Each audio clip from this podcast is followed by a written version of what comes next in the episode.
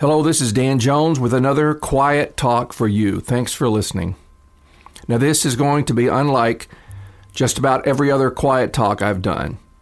I'm going to share some personal things about my life. Well, really about our lives, my wife, Debbie, and me.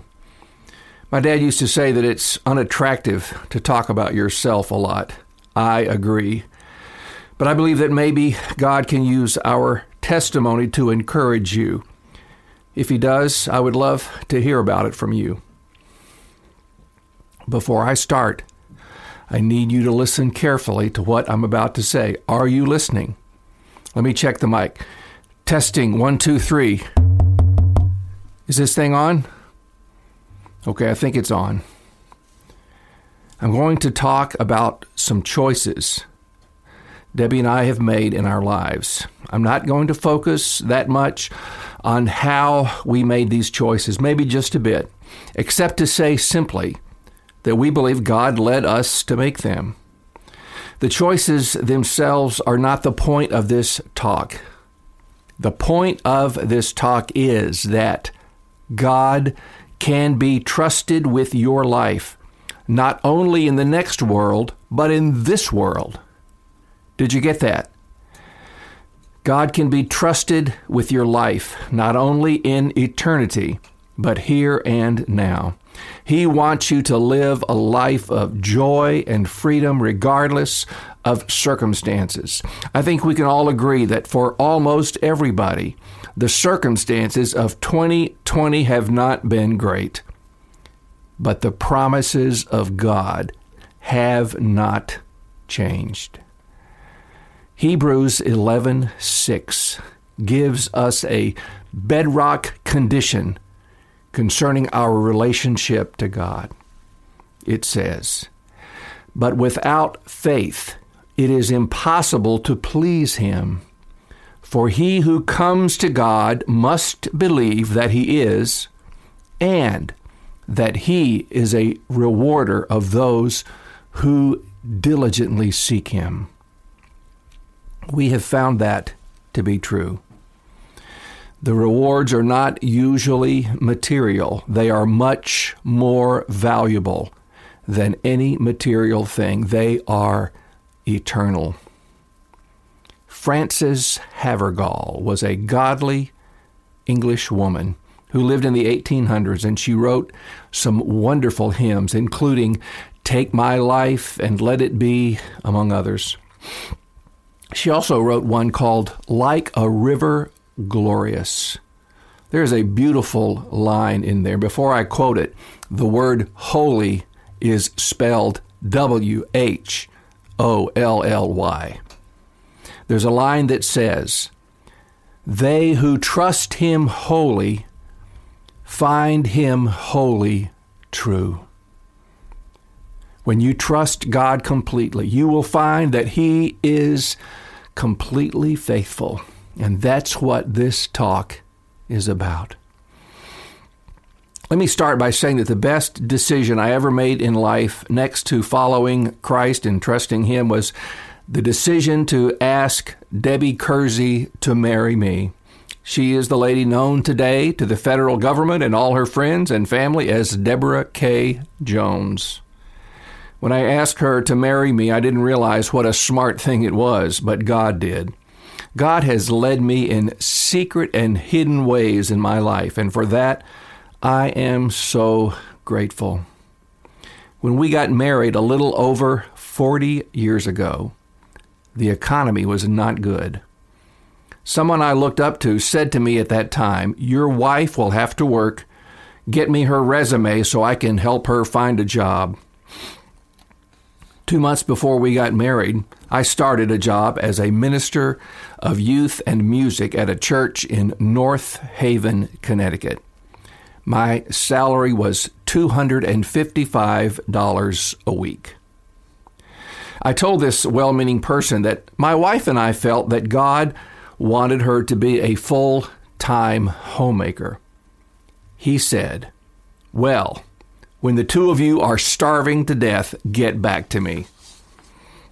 Now, while I respected this person, we didn't take his advice.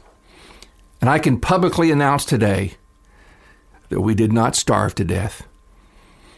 God has always fed us.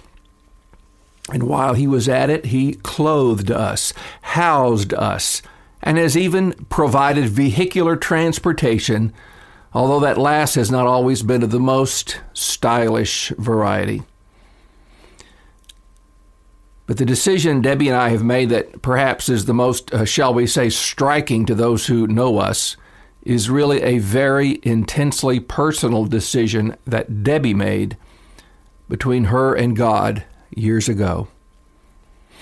Romans 12, verses 1 and 2 says this I appeal to you, therefore, brothers, by the mercies of God, to present your bodies as a living sacrifice, holy and acceptable to God, which is your spiritual worship.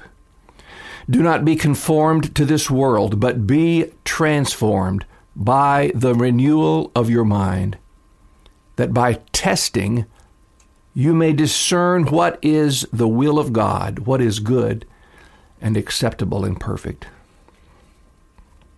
Our bodies include those parts of us that bring new life into this world. Debbie testifies that God very pointedly asked her if she would give her whole body, including all the parts thereof, to him and let him be in charge of how many children she had. She said yes to God. We have nine children. Now, we don't go around preaching that everybody should follow our example, although there have been a few people we have known over the years who have done so, but not because we told them anything, at least not with our words. But again, the point I want to make in this talk is that when we trust God with our lives, He proves Himself faithful. Choosing to have children like this has meant that we necessarily did not choose certain other things.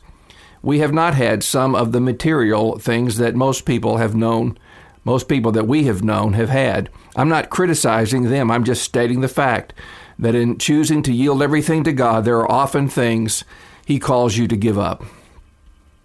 As I said in the beginning, the rewards God gives, at least in this life, are not always material in nature, but they are much better than anything material, anything that can be bought with money. God knows we have material needs. I'm not going into an exposition of Matthew 6, verses 19 through 34, but I encourage you to read it and meditate on it. And oh, yes, to believe it and act upon it. Faith that doesn't manifest itself in action is not faith at all.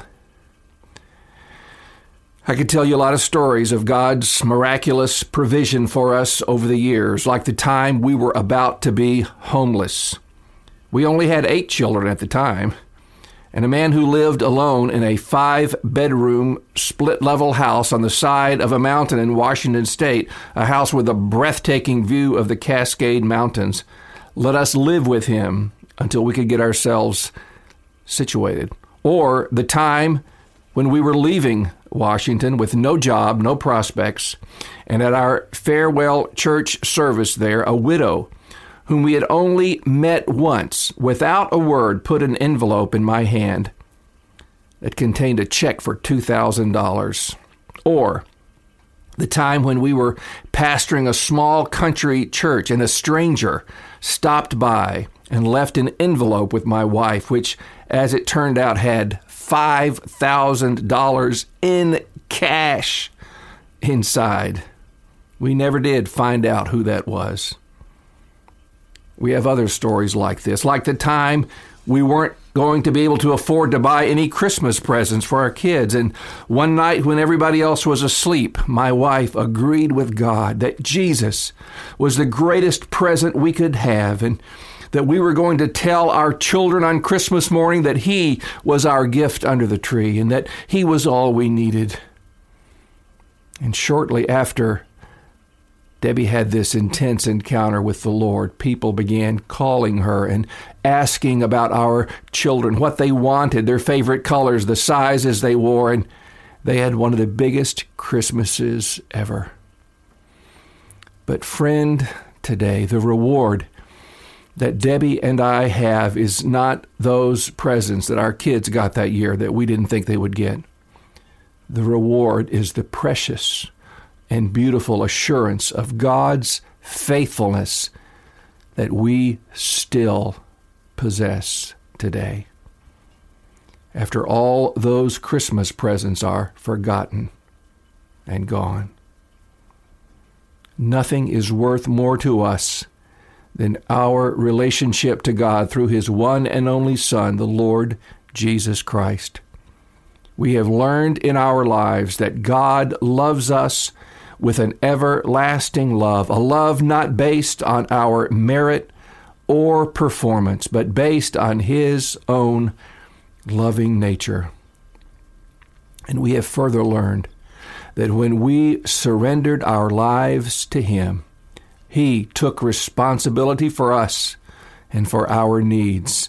He has never let us down. And our story is not over. God is still working in our lives, and it is exciting. Let me say again God can be trusted with your life, not only in the next world, but in this world. God delights in faith.